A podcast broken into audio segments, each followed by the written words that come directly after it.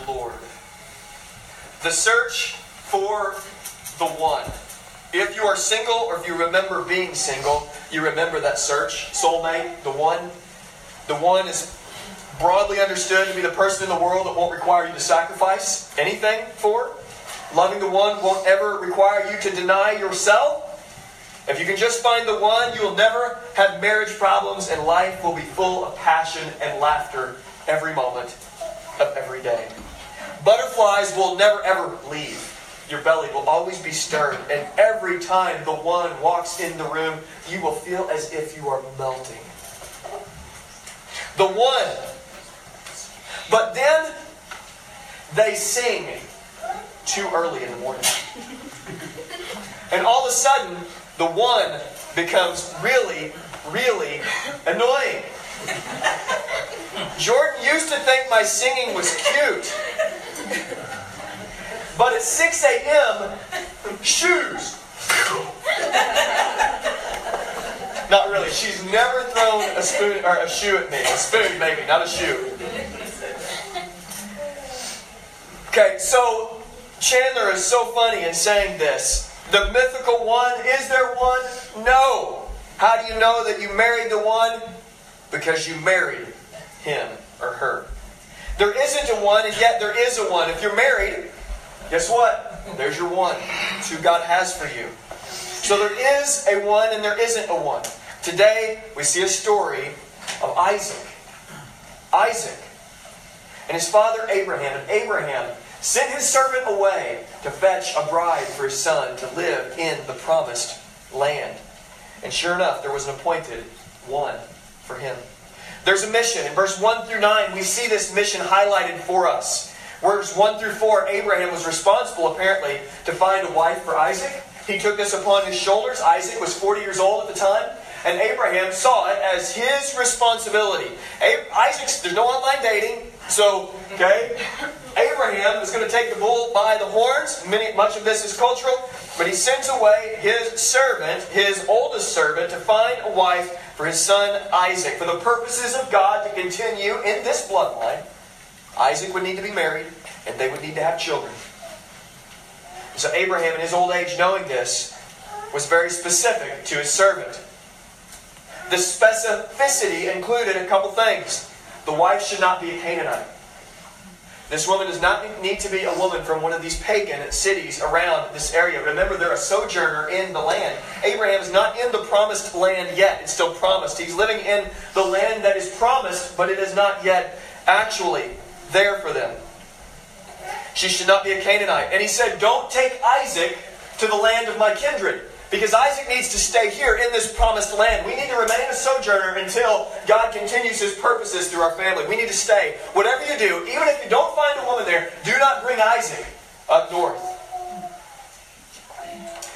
Even though times are a little bit different today than the times that we find uh, ourselves in, in Genesis chapter 24, there are universal principles here. Fathers, there is responsibility that we bear, and we can even say grandfathers, responsibility that grandfathers bear, in living in such a way that we care about the right things for our children and our grandchildren. We don't arrange marriages anymore, but we should have Abraham's same concerns. And we should never be okay with our sons or our daughters marrying non believers. Ever. And not only that, a creed, a confession of faith, isn't enough. When my son grows up and he's dating some, well, girl that says that she's a Christian but lives in a totally different way, I will not be okay with that.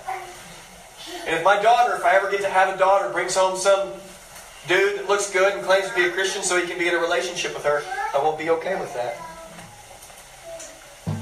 And we want to point our sons and our daughters, for that matter, not to ourselves, but to Jesus. So on Father's Day, we want to be just like the women in this room in the sense that they wanted to hear on Mother's Day, not a sermon about motherhood, they wanted to hear about Jesus. And I think they would have thrown shoes at me if I got up here and just brought sentiment about moms and how awesome and incredible you are. And we are, we love you. And fathers, in the same way, we need to hear Jesus this morning. We are not justified by fatherhood. We're justified by Jesus. And as many promises that we want to make, as men or as husbands, for all the good that promise keepers and those sorts of things have been for the men in our country and what God has used, promises don't that you keep to anybody don't save you. Our hope is in Jesus. And we need our children to see that our hope is not in how we're fathering them, but our hope is in Jesus. They need to see that. And if we point them, and our desire they see is that they marry a godly person, and if we live in such a way that our sons will want Jesus more because of the way that we love Jesus in our family, then our young men who love Jesus will not marry a pretty girl with an ugly soul. Well, our daughters, likewise, will want to marry a guy like us or not like us. And I hope my daughter, if I have one one day, we have one, that I love Jesus well and love her so well that she won't marry a bozo because he has money and he looks good. And he makes her laugh. Verse 7, the mission continues to be unfold, unfold. He tells the servant that there's going to be an angel that goes before him. In verse 8, we recognize the volition of the woman. What if she doesn't want to go? There's consent and a caveat's given. If she doesn't go, just come back. You're relieved of your duty. You're relieved of your responsibility. But whatever you do, don't bring Isaac up there. Don't bring Isaac. But there's going to be an angel. Abraham exemplifies again faith in the sense that he knew God was going to provide. So the servant travels. Verse 10, it, kind of outlines then at the beginning of his mission, and he starts to walk to Nahor, and interestingly enough, it's a 500 mile journey. It's not a simple, easy journey. 500 miles is easy today. You hop in the car, you drive up, go to Chicago or North Chicago or down to Florida, because why would you ever want to go to Chicago? Sorry, Dan and Micah. We love you. Uh, Chicagoites. Um, and uh, you drive somewhere five, or you fly and you get there in, I don't know, like eight, eight minutes or something like that. Well, with a camel and other servants and a big amount of gold and silver and presents, you're looking at traveling 20 to 25 miles a day, a day at max. You're looking at a long journey. This is a pretty big mission. So they go on this mission, they leave with everything, and they get there, they arrive, and then the servant begins to pray a very specific prayer. It's like he's saying, God, make this clear. I'm, I'm, up here. I got one shot at this. I don't want to mess this up. And you've probably been there before as well, where in verse 12, you pray a very specific prayer. He said, O Lord, God of my master Abraham, please grant me success today. Show steadfast love to my master. I'm standing by this well of water. These I'm paraphrasing here. And the daughters of the city, they're coming out. Verse 14. Let the woman who I say, please let down your jar that I may drink.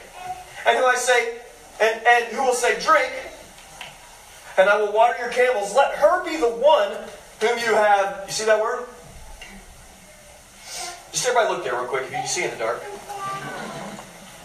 Verse 14. You have appointed for your servant Isaac. You, God has someone for you.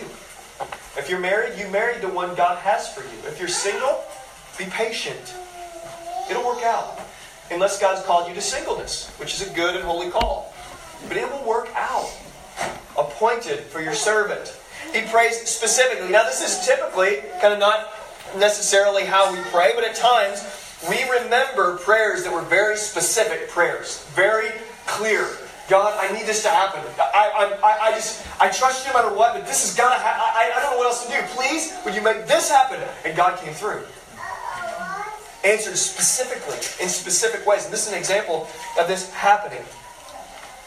There's hope. God answered a specific prayer. The saga moves forward. God brings an answer, and we see Rebecca's character revealed.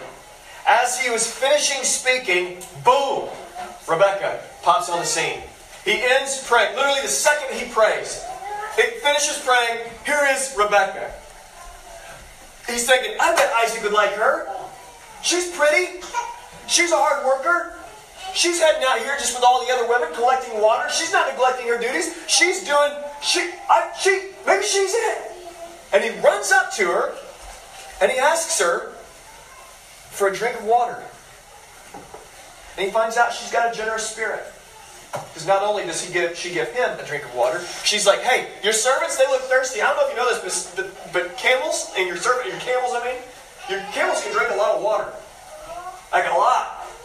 You know how much time it would take to make camels from parched to like full? I have no idea that, no, but a lot of gallons probably. It's like a kiddie pool that's in your backyard. A lot of water. So hard worker, generous spirit, thinking that's the that's the one for Isaac. And he sees, and he believes this is the word of the Lord because the prayer's answered. She does exactly what he requests. And then after that, verse 22 through 33, he gives some symbolic gifts to Rebekah. And the servant as animals then were welcomed into Rebekah's family and house. We see again the further generosity of Rebekah, the character. Verse 29 through 33 Laban sees the gifts on Rebekah and believes the servant is to be sent from God. He's from God. These were symbolic, and he knew that this meant something of the betrothal of Rebekah. And Laban and the family recognized this is not just some weird, creepy old guy at the water well. This is a man sent from God. And they see it. God's doing this. This is his work. This isn't just a weird Tuesday. God's at work, and they recognize it. And then we see the big reveal. The scene is the family of Rebecca, the servant, and the people that are with him, and the camels, and they're sitting around, and the servant begins to unfold the mission. And he spills his guts and he tells everything why he's there, who sent him, what he has for them to confirm that the message is true. He tells about the prayer. It's just a big reveal. And in verse 51, we see that there's somewhat of a bittersweet response because, after all, this family seems to love Rebecca. She's a pretty stellar woman. In verse 51, look at this. They say, Behold, Rebecca, oh, verse 50, excuse me. Laban, uh, they answered and said, This thing has come from the Lord, but we cannot speak to you bad or good. They knew it was from the Lord, but they were neutral in their response to it. You ever been there? You knew something was the work of the Lord, but you're just like, hmm, this isn't awesome and it's not terrible. It's kind of like Papa John's pizza. you know? I don't know. So it's kind of bittersweet. In verse 52 to 61, we see even further hesitation from the family. Verse 55, it says, Her brother and her mother said to the servant, They said to him, Let the young woman remain with us for a while, at least 10 days, and after that she may go. But you see the kind of woman that Rebecca is? Because even against the family's advice, we see her consent. Okay, we see her consent here. She didn't want to go, she didn't have to. Which is an interesting point, by the way. She had consent here. She wasn't just property to be thrown out like Lot and his daughters. Remember that? There's consent here. The family hesitates, but in 57 to 58, I want you to listen to the resolve of Rebecca. She knows this is of the Lord. They said, verse 57, Let us call the young woman and ask her. And they called Rebecca and said to her, Will you go with this man? She said, I will go. So she saddles up, packs up, leaves home with no FaceTime, email, text messages. See you home. And goes on a 500 mile journey with the servant because she believed it was what God was doing. She knew that God was in this. In 62 through 67, we kind of see this. If it was a film, we could see it. Isaac's working. Over the horizon, Rebecca, she's riding. This is what riding on a camel looks like. She sees far away. She looks over at that servant. Who's that man? Who's that man? He's 40 year old hardworking man. You know? He's out in the field. Who is that? The servant said, That's the one. Isaac sees him coming. She jumps off the camel, pulls the veil down, adorns herself appropriately. They meet, and Isaac and Rebecca get married. Think about the impossibility of this mission. A 40 year old man in that day, I don't know the average age of marriage, but let's just say that it was some sort of like cultural. If you're 40 and single today, people are wondering what's wrong with you. Maybe God's called you to singleness, and you shouldn't. I shouldn't wonder what's wrong with you. But 40, no children yet, and here it is. This is the moment. God sends His oldest servant 500 miles away to family that kindred. He knows that, he, for all he knows, they're not even there anymore. And he finds the one God appointed for him and makes it all the way back. And here is this marriage. So the mission in Genesis chapter 24 is incredible because we see the purpose of God to bless the world through the bloodline of Abraham would continue. This father got a bride for his son. It's astounding. Just like the rest of Genesis, it makes me think. Because the mission of Genesis 24 is that the father sent a servant to find a bride who would dwell with his son in the promised land.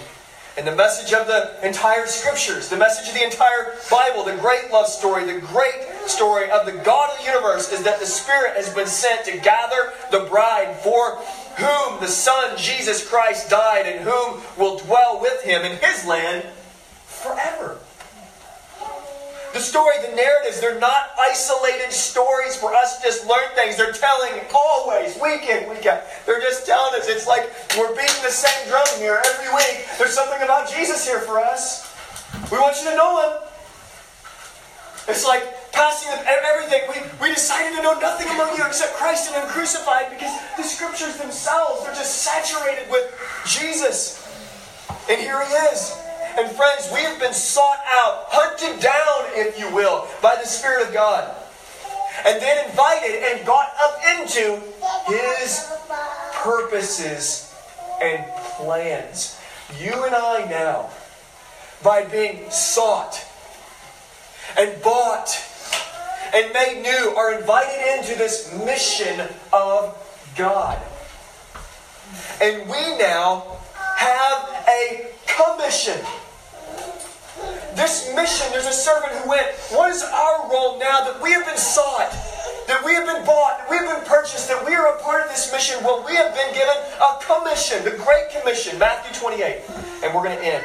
Our part in the mission of God. What is it? It's going to be, there's going to be trouble along the way, like the 500 mile journey. It's going to be difficult. We're going to have to trust the word of the Father. It's going to be okay. There's an angel going before you. You're not going to fail. We're going to have to be alert, keep our eyes open, and see what God is up to. Matthew 28, the Great Commission, our part in this mission. Jesus has all authority. I'm just going to turn there and read it. Matthew 28, starting verse 16. Now the eleven disciples went to Galilee, to the mountain to which Jesus had directed them. And when they saw him, they worshipped him, but some doubted. Interesting, right? the risen Lord before them. They're like, woo! And then there's a group there that wondering, like, is that a hologram? I don't know. Is this a reality? Then Jesus begins to speak. He came to them and said to them, All authority in heaven and earth has been given to me. Go therefore and make disciples of all nations, baptizing them in the name of the Father, Son, and of the Holy Spirit, teaching them to observe all that I've commanded you. Behold, I'm with you always even to the end of the age. Jesus tells us in verse 18, He has all authority. The same authority Jesus has in heaven, which is quite a lot, right? All. He has that same authority here. It looks differently, but it's the same. There is no authority that can stand against the Lord Jesus Christ. Full authority in heaven and on earth. Verse 19, the one with all authority, he tells us our life mission. And I want to keep going back to this always as a church. Go. And many of you have heard this before. As you go, the word even means in the Greek. Not that I know Greek, but I've heard. As you go. Where are you? You have your mission. You have it. This is, you're sent by the Father. You're sent. Just like the servant. We're here to find this bride to gather. Behold, the Lamb of God who deserves the reward of his suffering. Let's go and find them. He tells us our mission. That's why we exist. Make disciples. And if disciples means make disciples for us, you know where? In Southern Illinois. You know where? More specifically, in our homes. And then we get to move out from our homes. If the world's going to be reached, somebody has to, as Zack Eswine says, make it their great ambition and great mission to reach Carbondale. If the world's going to be, be reached, somebody's going to have to reach our homes. Baptize them, teach them, and behold, He is with you always, which is so comforting. You know that Jesus is with you? You're not alone? That's unreal. Let's catch some zeal from church history. I want to read a story, then we'll be done. It's about the two Moravians, uh, two Moravian missionaries. You maybe have heard this story before, and I want you to catch this. This is about their specifically going somewhere. Many of us, we've got responsibilities in this mission of God, but our, like I said, our, most of us, we're here. This is where we're at. This is where God's put us. So, again, this is we're place. We're here. Two young Moravians heard of an island in the West Indies where an atheist British owner had 2,000 to 3,000 slaves. The owner said, No preacher, no clergyman will ever stay on this island. If he's shipwrecked, we'll keep him in a separate house until he has to leave, but he's never going to talk to anyone about God. I'm through with that nonsense. 3,000 slaves from the jungles of Africa brought to an island in the Atlantic and there to live and die without ever hearing of Christ. Several thousand black slaves toiled in the sugarcane fields until the, under the burning sun. 3,000 slaves doomed to live and die without hearing Christ, hearing about Christ. Two young Germans in their 20s from the Moravian sect heard about their plight. They were willing to sell themselves to the British planter for the standard price of a male slave if necessary. The Moravian community came to see the two lads off, who would never return again, having freely sold themselves into a lifetime of slavery. As a member of the slave community, they would witness as Christians to the love of God. Family members were emotional and weeping. Was their extreme sacrifice wise? Was it necessary? The housing, the, the housing had been cast off and were curled up in the pier. As the ship slipped away with the tide the gap widened. The young men linked arms, raising their hands, and shouted across the spread May the Lamb that was slain receive here. By the grace of God, let's introduce sinners to the Son, Jesus Christ. The team would come back up. In Genesis 24, the Father sent his servant to find a bride who would dwell with the Son in the promised land. In the story of the Bible, a story that's sung throughout all eternity, into from eternity past into eternity future. We hear about a father sending his servant to find a bride. And the, the Spirit has been sent to gather the bride for whom the Son died, who will dwell with him in his land forever.